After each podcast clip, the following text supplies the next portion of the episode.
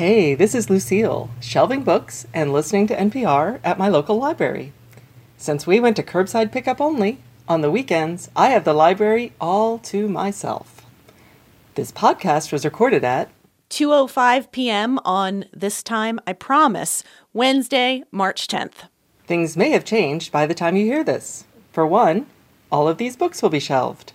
Okay, here's the show.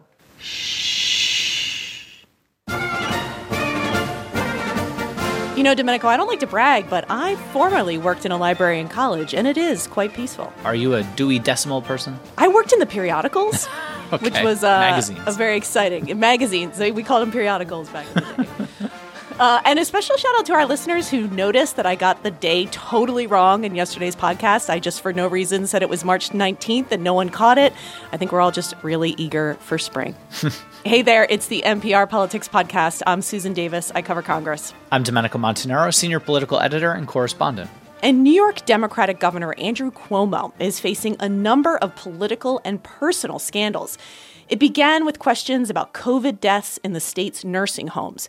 And in recent weeks, there's been multiple allegations of sexual misconduct and a bullying and toxic work environment. Domenico, you are, of course, the podcast resident former New Yorker, but I thought it might be good to bring in an expert on all things Cuomo. So Karen DeWitt is here too. Hi, Karen. Welcome to the podcast. Hey, yep, I'm a full time New Yorker all the time. Well, I want to go back to the beginning of this pandemic. Uh, you know, Cuomo's already been a pretty high profile governor in the country, but his visibility really rose during the pandemic. He had these daily news briefings, he got a ton of great press. You know, among Democrats, he was seen as this like great example of managing the crisis. And Domenico, I mean, can you think of somebody who's had a more stark change of political fortunes in such a short period of time? I mean, he won an Emmy for for those briefings, right? I wonder if he's got to give it back. Um, you know, he sort of became this model for what to do in communicating the COVID pandemic. Um, you know, that stood in juxtaposition with the chaos that we were seeing on a daily basis from then President Trump uh, and what he was presenting at his news conferences. And I think that a lot of Democrats across the country, nationally, wound up putting him a bit on a pedestal that maybe now they're regretting. And then there's been these reports about the misrepresentation of deaths in the state's nursing home and how Cuomo managed that crisis. Karen, I know it's very complicated, but could you sort of broadly explain what happened there and, and what Cuomo's role in it was? Well, while he was giving these briefings and saying, you know, everything's under control, I mean, as much as everything could be under control last spring when all hell was breaking loose and New York was the epicenter of the pandemic, um, at the same time, they made what's come to become a very controversial decision. It was on March 25th, 2020. They required that nursing homes had to take back from hospitals residents who had COVID. That means nursing home residents who got sick, went to the hospital, got a little better. They went back to the nursing home where they could have spread the disease to other uh, residents in the nursing home. And it did turn out that the nursing homes really weren't doing a good job of infection control. But everybody was banned from the nursing homes. There was no visitors, so there was a lot going on that nobody knew about. Um, Cuomo and his health department have said no, it was asymptomatic staff that spread the disease. It, it couldn't have been the residents. But also for months, they wouldn't release the numbers of the nursing home residents who died of COVID in the hospitals. They were finally forced to at the end of January when the Attorney General issued a report that said they had undercounted nursing home deaths by 50%. They uh, had to release those numbers, and guess what? It turned out that they actually had undercounted, to the public anyway, by 50%. Uh, 15,000 uh, nursing home residents died of the disease. And was that undercounting purposeful? That's the question. I mean, they had a number of excuses saying they didn't have the, the data right. They said that they were uh, afraid because uh, President Donald Trump, a political enemy of Andrew Cuomo's, had um, asked his just then his Justice Department to start an inquiry, and so that they couldn't give out the numbers. But it just it just seems the big question is: Did they actively cover up?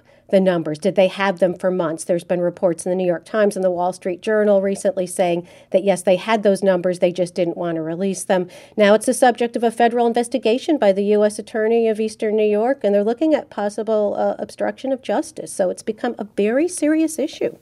So this alone is a problem for any elected official. But then we throw into the mix, starting, I think, you know, several weeks ago, women have started to come forward accusing Cuomo of varying degrees of either bullying behavior or sexually inappropriate behavior. I believe the latest tally is six women have come forward with accusations against the governor. Right. As of this as of this uh, taping, right? Right. And and most of these women I understand it are people that worked in some capacity in the government. Yes, some of them were former uh, aides. Um, one of them uh, met the governor at a wedding where he was there and she was a guest. Yeah, it's a number of women who had associations with him. At least at least three were aides.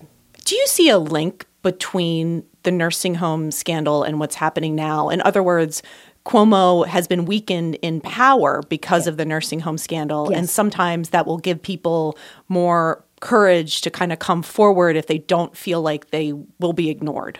Yeah, exactly. I think if the governor had not been politically weakened, a lot of these women, and they've admitted they were afraid to come forward. If they were uh, working for him, he could really ruin their careers. He has a lot of power in state government, which is another thing people are, are questioning just how much power should a, governor have over his staff and over the, the state government. And I think that they, they were afraid. And I think that this uh, nursing home uh, scandal has opened the floodgates on this. And um, and once a couple of women come forward, you know, and we're just saying if this does happen, is if this is all proved to be true, then the other women also feel emboldened because there's safety in numbers, and they're not the only one who has to go public and talk about this. Karen, how has the governor responded to these allegations of his behavior? Well, you know, at first I think he was very rattled. There were several days of silence. And this is from a governor who, even though they're not nationally broadcast, he still pretty much does a daily COVID briefing. There was about six or seven days where we heard nothing from him. Then he issued a statement saying that, well, he likes to joke around a lot at the office and he was just being playful. Maybe people misunderstood. Then he tried to control any investigation of the charges. At one point, he wanted to pick his own investigator, and a lot of other political uh, politicians were saying, no, no, no, you can't do that that. But he eventually agreed that the Attorney General, Letitia James, the same Attorney General who came out with the nursing report, uh, report could investigate uh, these accusations. Um, she has subpoena powers, and um, so that is, that is something that that is ongoing. Uh, March third, he did offer a public apology of sorts. He said he never meant to intentionally make anyone feel bad. He never inappropriately touched anyone. So it was kind of apology, kind of a de- denial, non-denial, saying it's all in the interpretation. And, um, you know, I think that that's what he's trying to stick with every time a new charge comes he uh, forward now. He's essentially just sticking to that storyline.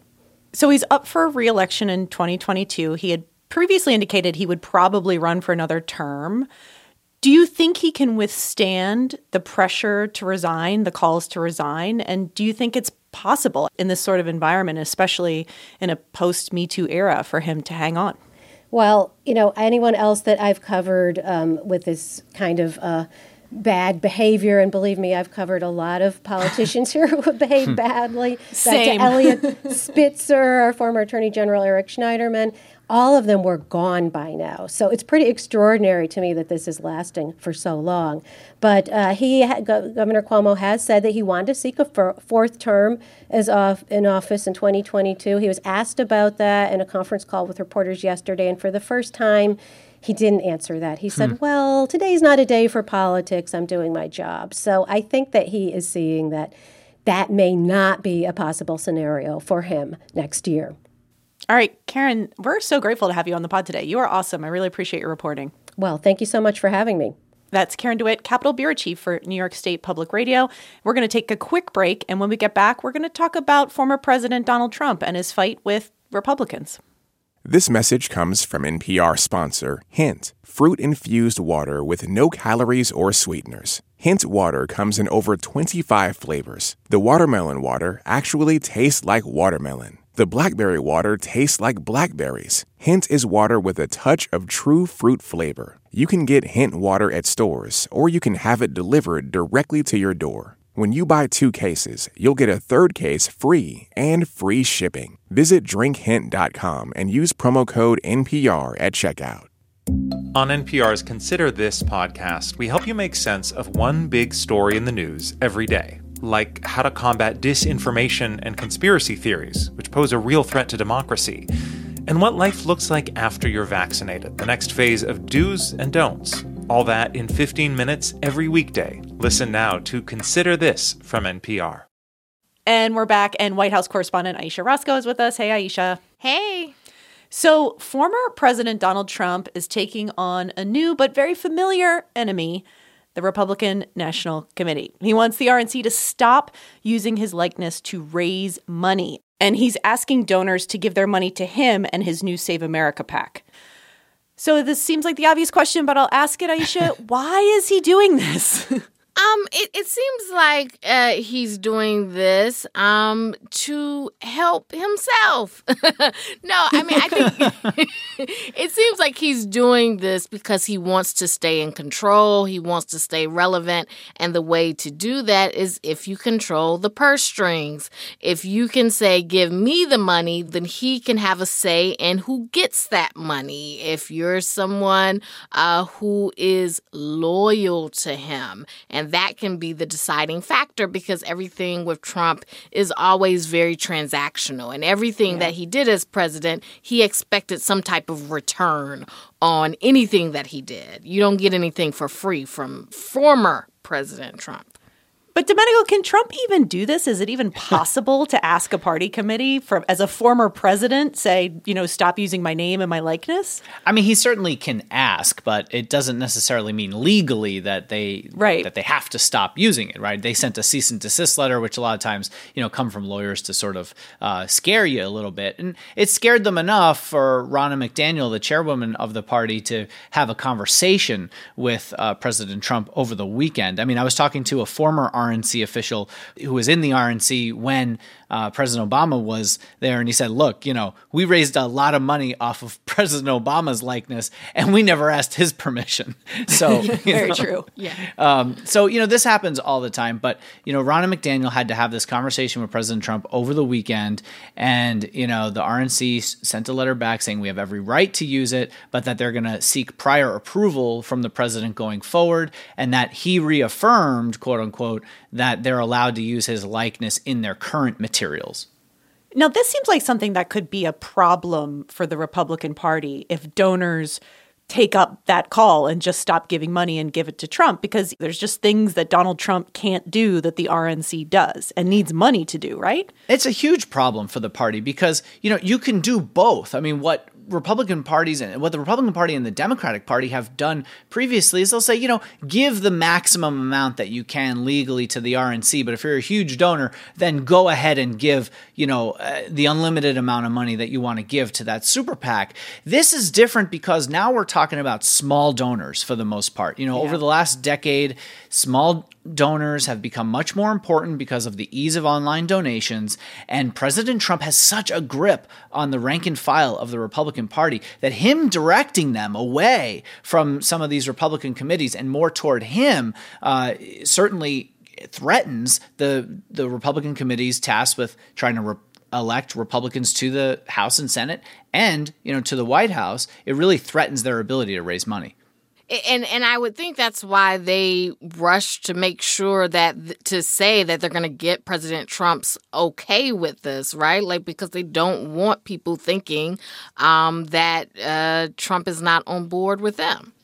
That's right. And it seems like they threw him a little bit more of an olive branch because they have their spring donor retreat next month in Palm Beach at a hotel they usually hosted at. And the Washington Post reported that now they're actually going to divert some of the conference to Mar a Lago, President Trump's uh, residence and club, and that Mar a Lago is going to be paid for it. So, you know, he's got his hand in the cookie jar no matter how you look at it.